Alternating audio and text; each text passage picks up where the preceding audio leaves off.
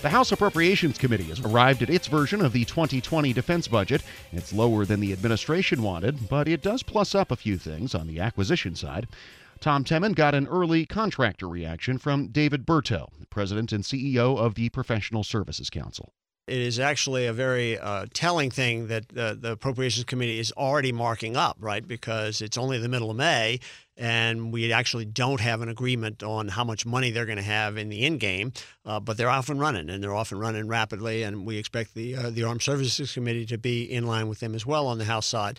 Um, I think what you're seeing though is something that uh, our our research has shown happens every time there's a big increase in defense spending, which is the military wants to buy more stuff right? Uh, more planes, more ships, and, and we've seen that not only in this bill, but we've actually seen it in the contract behavior so far in spending fiscal year 19 money, an increase in, in the level of products. Um, what this means for services is two things.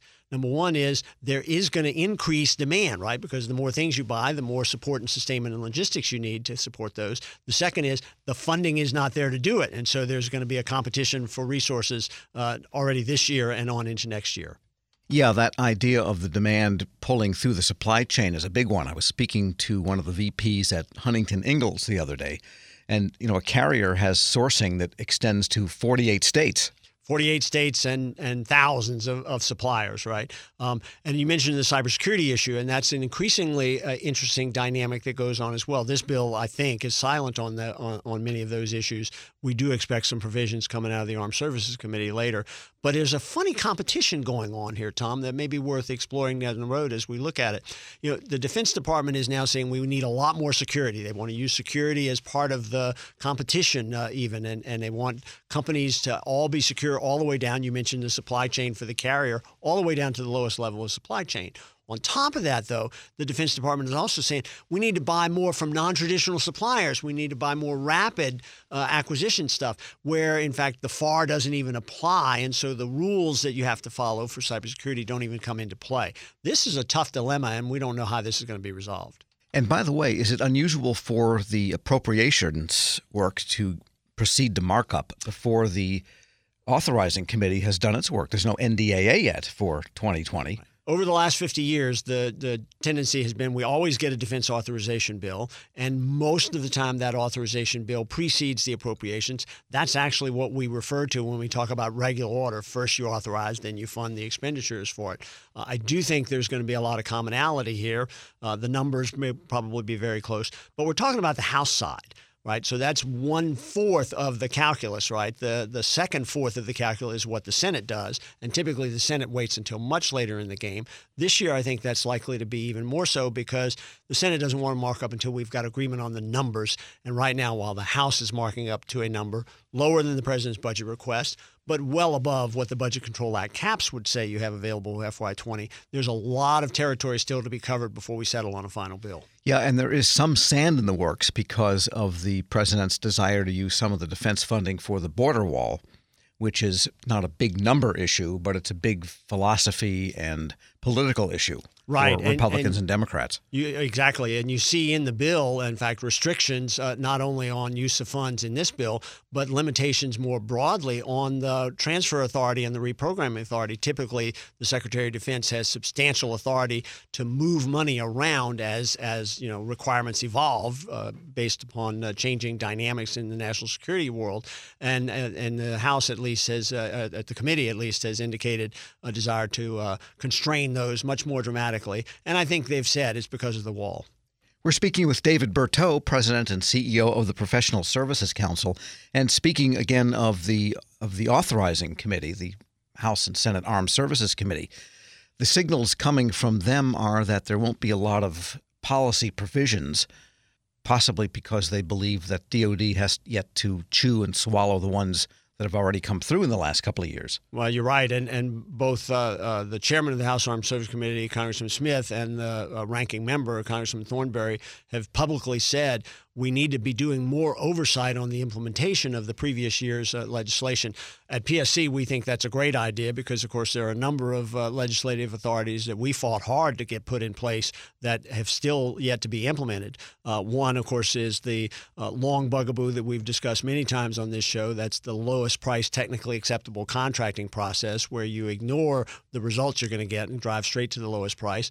We're still waiting on the uh, on the federal uh, acquisition rule, the Defense Federal Acquisition Supplement rule uh, for that. Uh, similarly, there was a provision uh, aimed at, at, defining and measuring procurement and administrative lead time, which is a bugaboo for any contract. It takes so long to get a contract in place. We need to speed that up.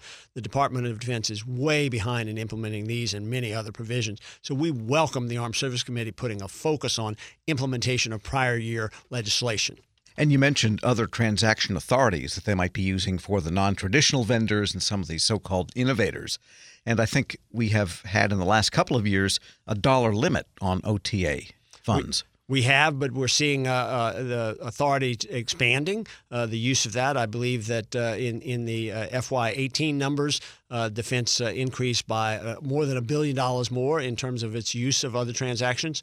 Um, saw an announcement yesterday of a major other transactions for an Army recruiting contract, and and I think moving forward, um, there is some question as to how how the department uses this and whether or not they start running afoul of congressional guidance. Sure, and a couple of wild cards. One is the argument within the administration that's been going on for the past few days with respect to what deploys and how it's used in Iran and in the that part of the Middle East, and who knows where that's going to lead. But that's an expense or a potential expense. And the other one was the president's decision to override what his military staff was saying and have the Harry S. Truman aircraft carrier refueled. Well, that's an immediate cost that they weren't counting on. But then you've got another 25 years of that carrier in the fleet and all of that entailment. You know, the, the, the history of how these kind of puts and takes occur, right? So the Pentagon puts its budget together. And if you look at the justification for uh, for essentially retiring that, that aircraft carrier instead of overhauling it, the justification was we needed to spend that money on something else. So the committee has uh, has now said, no, we're not so fast. We think we're going to find the money for there. The places where the committee takes the money to fund the carrier, though, are not the places that would have been available to the Navy to take the funds uh, to fund that carrier. The committee can actually take those funds from across the entire Defense Department budget. The Navy obviously didn't have that prerogative. You see this kind of dynamic play out over and over again, kind of behind the scenes. Uh, you know, I can't comment on why the White House decided what they did because typically the president does have the authority to change his mind as he goes through the budget dynamic process, and we'll probably see more of that over the course of this year. But yes, I think the Pentagon is loath to go after reprogramming, which they have to seek from Congress unless it's something they think is really important. And they didn't seek this refueling. And we've seen uh, a couple of reprogrammings, uh, one back in, in March, another one earlier in May, uh, that were submitted, reprogramming requests submitted for the border funding that you talked about. Uh, uh, the House Armed Services Committee did reject the first of those reprogramming requests. Uh, we're still waiting their decision on, on the second one. So. It's David Berteau, President and CEO of the Professional Services Council. We'll post this interview at federalnewsnetwork.com slash Federal Drive, and you can listen anytime in our podcast feed. Subscribe on Apple Podcasts or Podcast One. This episode is brought to you by Zelle. Whenever you're sending money through an app or online, it's important to do it safely. Here are a few helpful tips. First, always make sure you know and trust the person you are sending money to. Second, confirm you have entered their contact details correctly. And finally, if you don't trust the person or your recipient is rushing you to send money right away, think twice before sending money through an app or online.